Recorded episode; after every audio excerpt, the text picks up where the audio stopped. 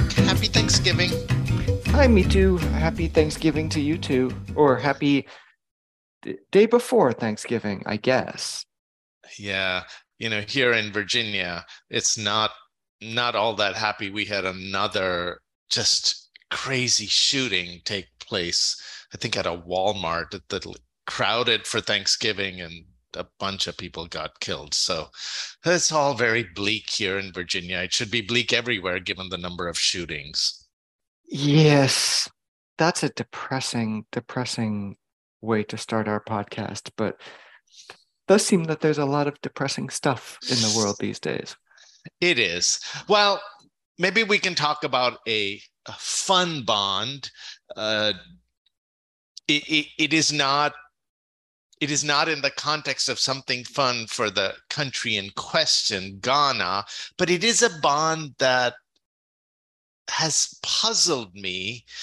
And I'd love to hear how you're going to uh, solve the puzzle of this bond that when I was having breakfast a couple weeks ago with some students and an investor in the sovereign debt markets, he called it uh, the FUD bond, the FUD bond. It's a term that I hadn't heard, but now I've seen used a couple of times in pieces in the Financial Times. And uh, FUD apparently stands for fear, uncertainty, and doubt. And I was a little puzzled by his use of this term for the Ghana 2030 bond uh, because on its face, I thought surely investors like this bond.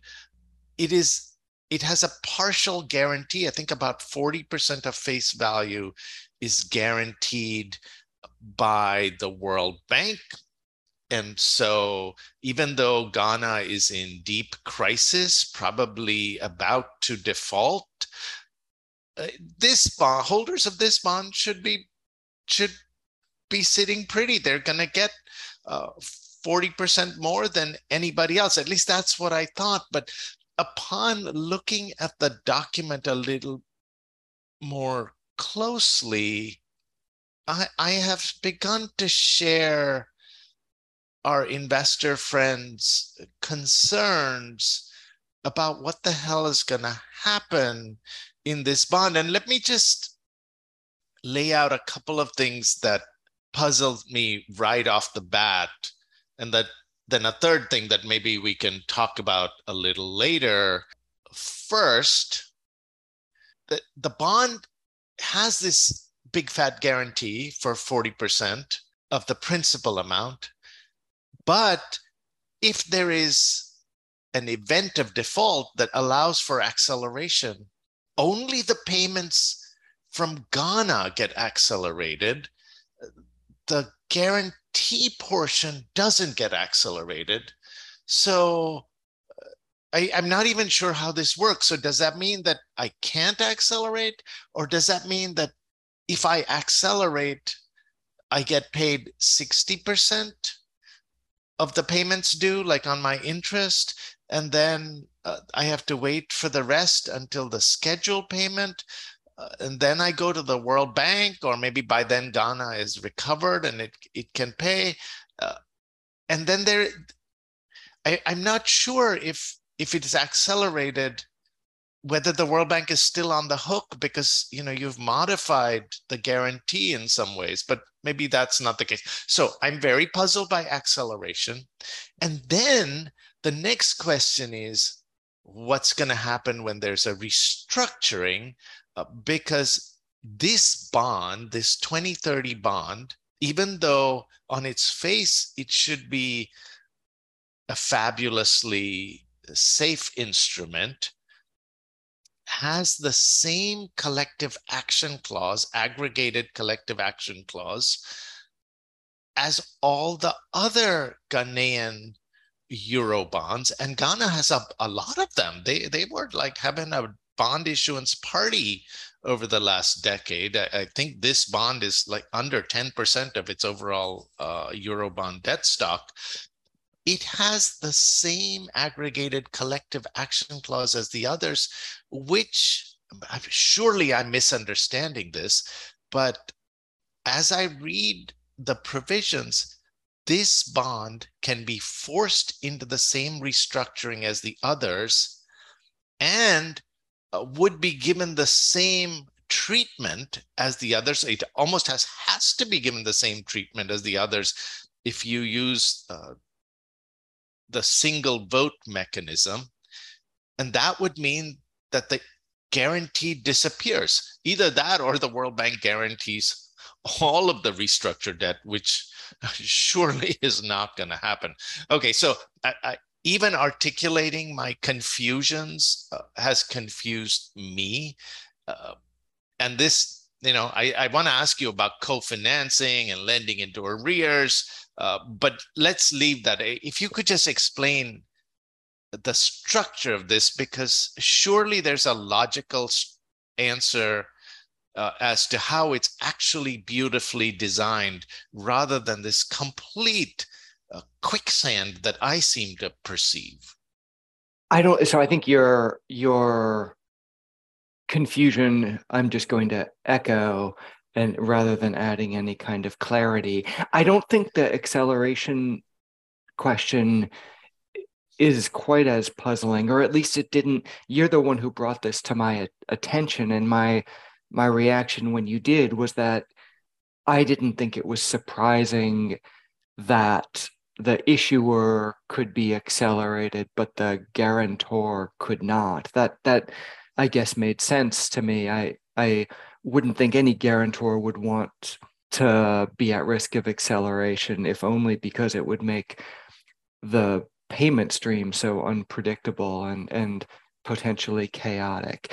I don't really know how it would work if Ghana got accelerated and the investor was able to recover something from Ghana in in the process. You know, you'd have some kind of accounting problem where you'd have to figure out how to account for that payment or that recovery in light of the schedule of guarantee payments and you know there are some provisions in the guarantee about that that I frankly didn't even try to figure out. But anyway, it didn't it didn't strike me as weird that an investor could accelerate Ghana but would have to wait until the kind of scheduled payment dates to to go against the guarantor. What, but the, what, Mark uh, would we at least expect some clarity as to how this would all happen or is this maybe this is normal that what's the lack of clarity because you know you you have a claim. If if you accelerate you've got a claim for full principal immediately due and payable against the issuer. And then you have this kind of secondary claim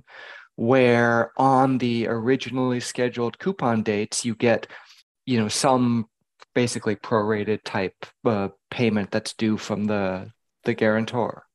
So if if i accelerate and all of my payments are due today and then I can I I mean Ghana is not going to pay me pay. anything. Correct. And so, so then, the accounting issue will go away when you don't get when you don't get paid at all, and then you get a you get the World Bank's part of a coupon payment when the coupon comes due on its originally scheduled date, and then uh, you get to wait for the next one, and you get paid another portion. Okay, so I just wait. I for forty percent of it's just like a regular bond. Yeah, and it stays that way. Right. And it's not really like a regular bond because it says 40% of principal and scheduled interest payments, but the maximum payment that is due from the World Bank, as I understand it, is just 400 million on a billion dollar bond. So actually, they're they're essentially just guaranteeing the principal, not the interest. Uh, not not the principal, right? Yeah. Yeah. yeah.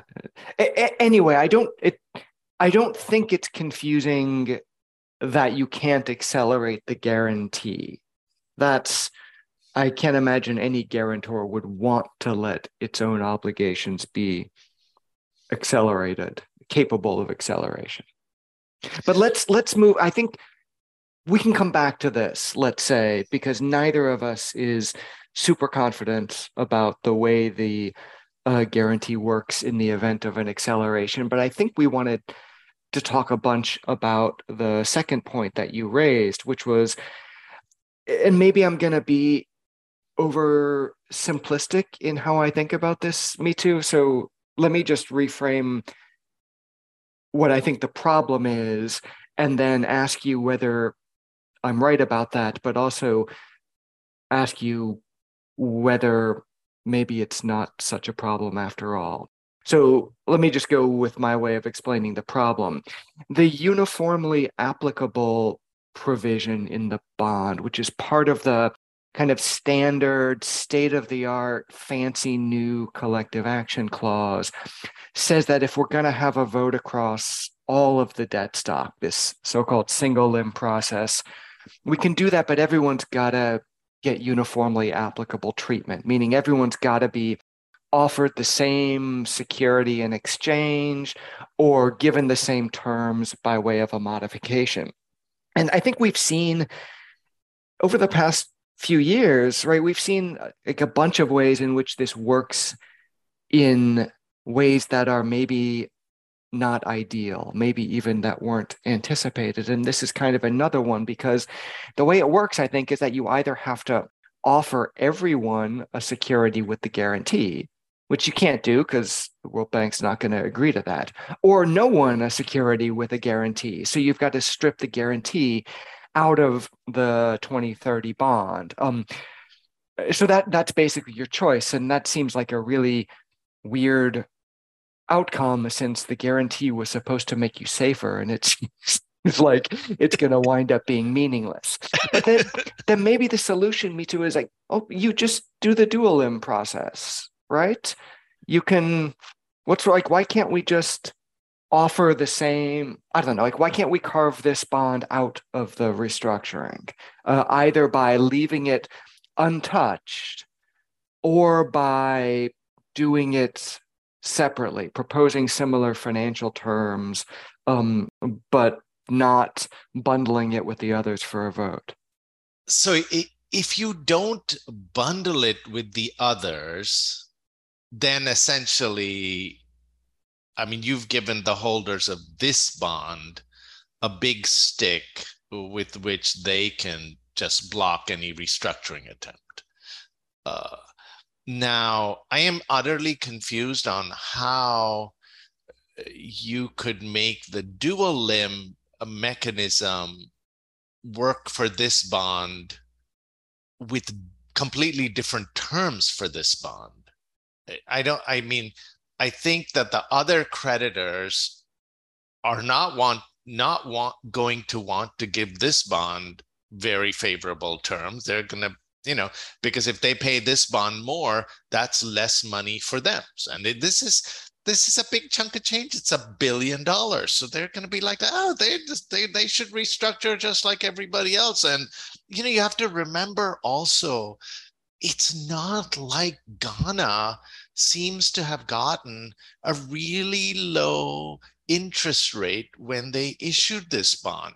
I was looking at the interest rate and the bond rating this bond looks like it actually might have gotten a higher coupon payment than everybody else. Now, maybe circumstances were completely different at that time. And so, you know, an economist would yell at us for not uh, taking that into account. But this bond is getting paid a really hefty coupon despite the guarantee. And my guess is the other creditors are want to go are going to want to restructure it whereas the holders of this bond are saying no no no we're special. You have to keep us out. Uh, but i i don't see how this is going to work effectively even though in theory, you could keep this out of the restructuring and try to do a restructuring of it uh, separately. That would completely undermine the whole point of the aggregated collective action clause. Do you see uh, how this could be done? So when those Ukrainian guaranteed bonds were done with the two limb, uh, with the dual limb uh, mechanism some months ago, and maybe we can talk about those Ukrainian guaranteed bonds uh, too later. They they were given the same identical treatment as everybody else. They were shoved into the same restructuring. But I, I don't think you can. Well, you could do it to these these bondholders, but they would be completely screwed and very unhappy. And uh, but yeah, I guess that's why they should have fear, uncertainty, and doubt if you held this bond. I'm struggling to understand. It seems to me that the incentives here are more complicated than they would be in the usual case. So, and I'm I am thinking this through right now as I speak for the first time, which is never a good idea. And if I were one of my students, I would tell them no one wants to hear you muse through your own confusion. But here goes. So the World Bank I have to imagine, does not really want to see its guarantee get stripped out. It it would I am I am speculating that folks at the bank would rather pay out on this guarantee to preserve the supposed value that this kind of um, you know this kind of uh, co-financing arrangement as you've called it uh, offers. Maybe i'm wrong about that but so you can imagine the bank sort of not excited about the prospect of the guarantee getting stripped out. And you know that that that just sort of creates some weird some weird dynamics right? The the holders of this bond, I suppose, could agree to make some concessions on the payments that are due from the issuer in exchange for preserving the guarantee because i think the guarantee payments are more or less fixed right? Like couldn't you maybe you'd have to modify the guarantee but you could keep the 40% guaranteed while shaving off some of ghana's payments no I, I yeah. I'm just trying to think of a way you could you could sweeten this so that the other investors don't care about this anymore because the holders of the 2030s are contributing to Ghana's debt relief without sacrificing the value of the guarantee. So I, I have heard uh, that something similar might have been done with the Brady's, the collateralized portions of the Brady's, because remember with the Brady bonds, the principal amounts were collateralized, but not the coupon amounts. Uh, they were collateralized with the US Treasuries. And I have heard, and again, I, this is, I, I speak with uncertainty, that with some of them, they did some funky thing where they uh, separated out the collateralized portion and then had that segregated into one instrument and then the uncollateralized provisions were restructured. So maybe you can do that here uh, but it it seems like it would be a difficult transaction to engineer ex post without having the contractual mechanisms to do that in the bond in the first place. Does that sound? I mean, eh, in theory, you could do it. In theory, you could have like the 40% guaranteed debt instrument and the 60% unguaranteed that just gets shoved into everything else. That, that that's the nice theoretical solution, but in this world, it's all about which one has the mechanisms in place to do this. If you haven't put the mechanisms in place to do this at the start now you're not going to be able to easily do that. And well because that, you're not going to get the the participation of the holders of this bond. But on the other hand here isn't there a realistic alternative to have the guarantee stripped out entirely? Meaning the the meaning we're gonna look we're gonna fully yeah like you can we can do some creative engineering here to give you a uh, kind of we split this into two obligations one that's going to get restructured with everyone else and one that's going to sort of ride through on the guarantee um, or you know the realistic alternative is we're going to fold you into a single limb vote and the only plausible outcome of that is that nobody winds up with a guarantee, including you. Yeah, it's going to be hard to do. And yeah. uh, we, we've watched enough restructurings to know if you have an instrument that's really hard to deal with and you have a country in crisis where the crisis needs to be resolved soon, then your instrument sails through because it's just too complicated to deal with.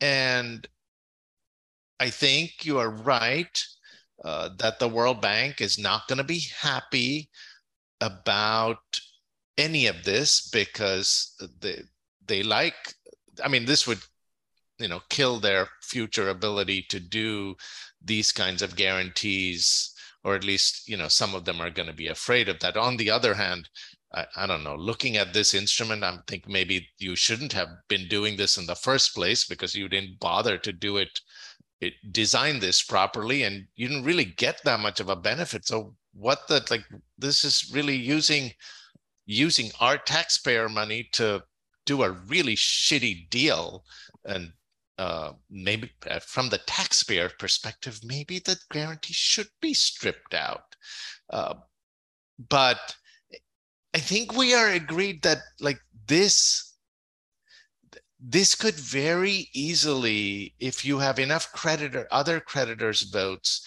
end up with this bond having the guarantee completely stripped out of it. I think that that's right. I mean, that's certainly one realistic outcome here. I mean, and it does, it just raises again the question of whether these aggregated CACs are introducing more uncertainty uh, than people were anticipating. I mean, that these were the these were the solution to all of our problems, right? Uh, that was only only it hasn't really turned out that way. Can can we um, make this even worse? The fear, uncertainty, and doubt. Uh, sure. I, okay. I uh, especially since the stakes are relatively low, since nobody listens to what we say. this we're just indulging our own confusions. So here is something that we mulled over uh, many months ago when we thought it was purely a theoretical matter and I don't think it's theoretical anymore. Like this bond is so much worse than either one of us had imagined. So the the problem is that if you have bonds that have different risk structures, and an example of that is you have a bond that has a big fat guarantee, but the at the other end of the spectrum, if we put the typical standard euro bond in the middle, at the other end of the spectrum, you have, say, local law bonds uh, so the guaranteed bond is highly protected, investors think. The euro bond is in the middle, and at the very the one with very little protection might be the local law bond. Now, all of them, let us imagine, have aggregated collective action clauses. That means that all of them get put into the same deal.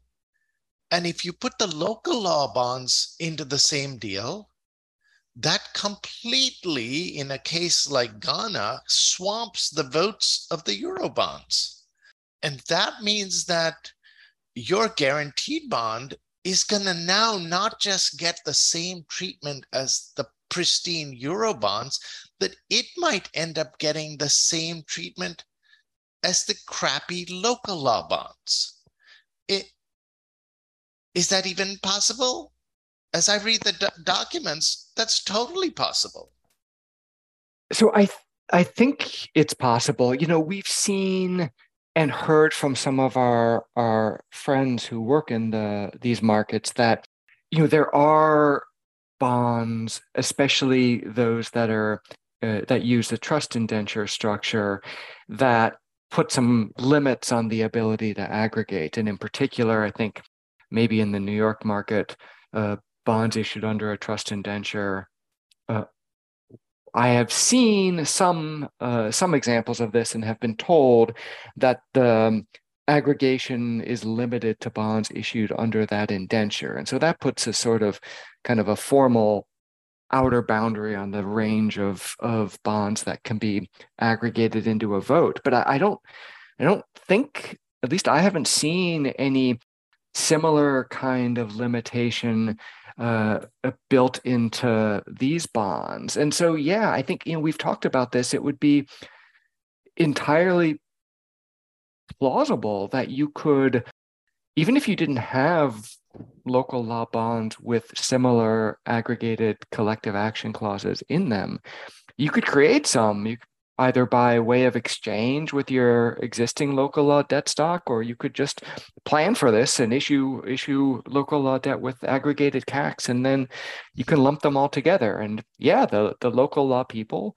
who are presumably a bit more pliable, a bit more subject to you know suasion by the by the issuer they're going to be easier votes and and i think they would swamp the the holders of the the euro bonds that is that has got to be true. Although I, I think in Ghana, some of the local instruments, just like we saw with Sri Lanka, the local instrument holders are trying to make arguments that they should be uh, treated with some kind of priority and not restructured, and only the foreign ones should be restructured. But this always but you, happens. But you can do that too, right? Because you get to the issuer gets to define the pool that's being aggregated. So you can have your cake and eat it too, right? You can favor some people.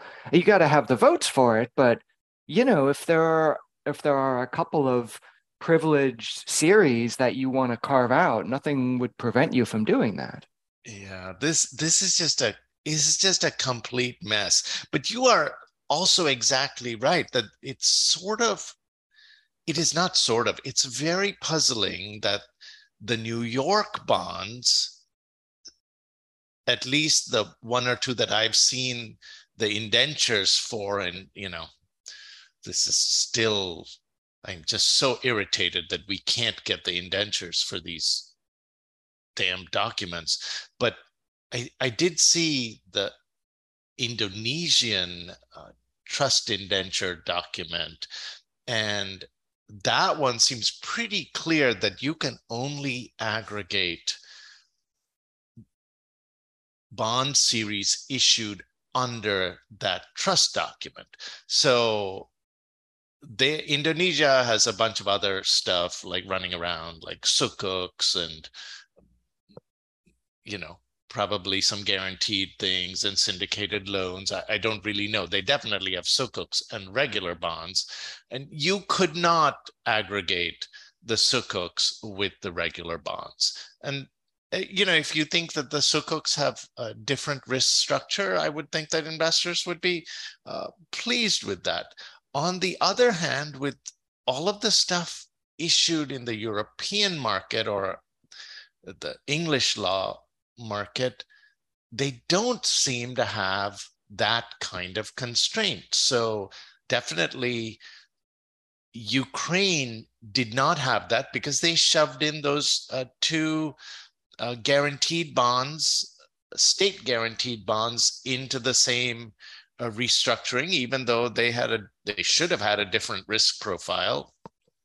And well, so this is we should maybe emphasize this separately because now it isn't just that the issuer is packaging together local and foreign law debt, but now we're lumping in and it's fine, these are state-owned enterprises, but like unrelated corporate debt is being lumped into the, into the pile too.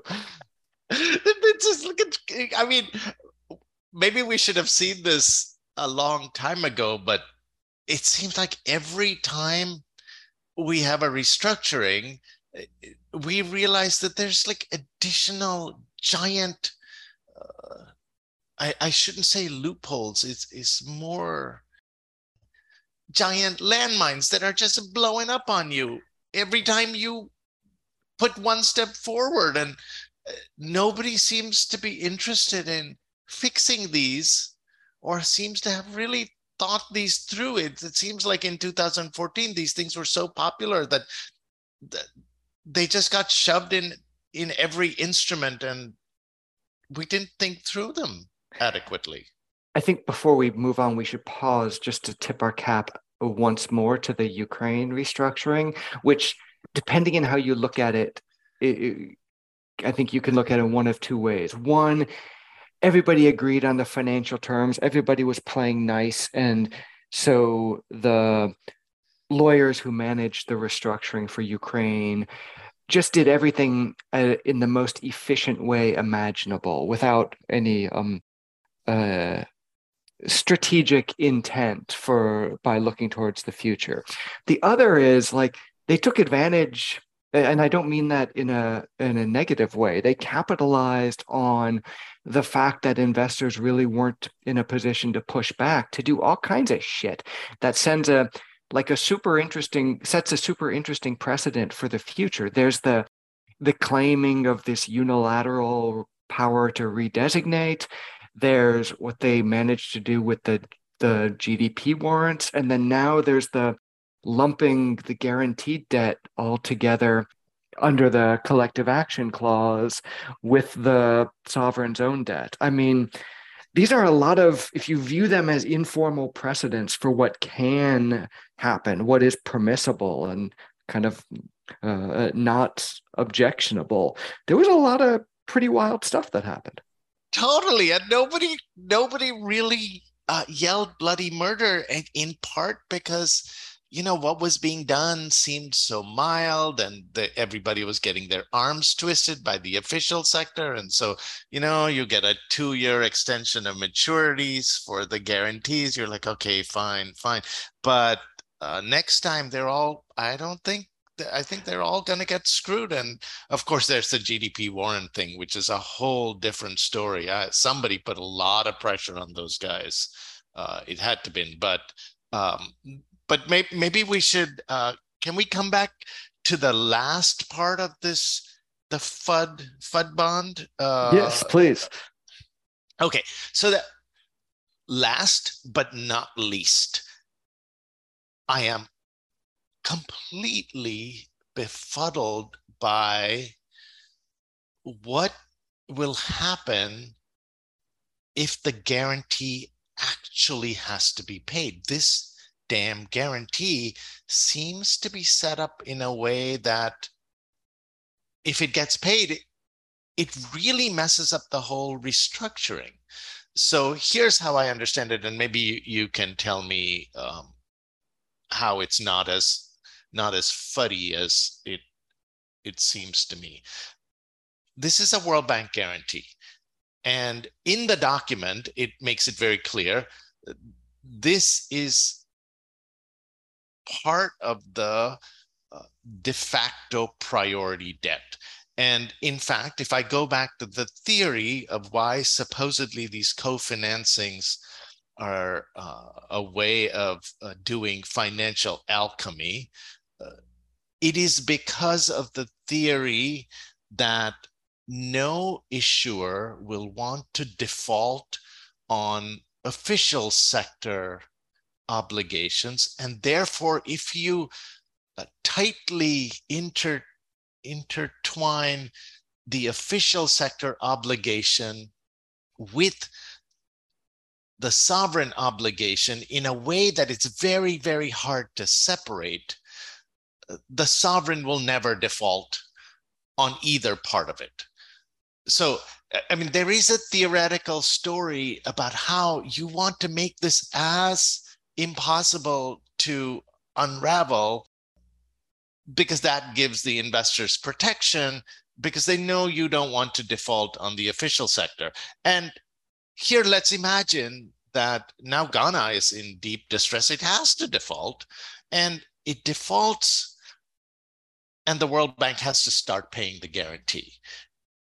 If the World Bank pays even $1 on this, there is immediately, as I read the documents, immediately an obligation owed to the World Bank.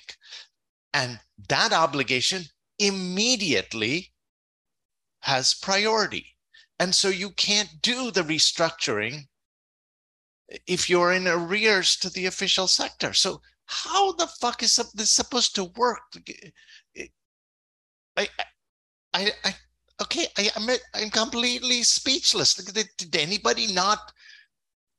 Did it?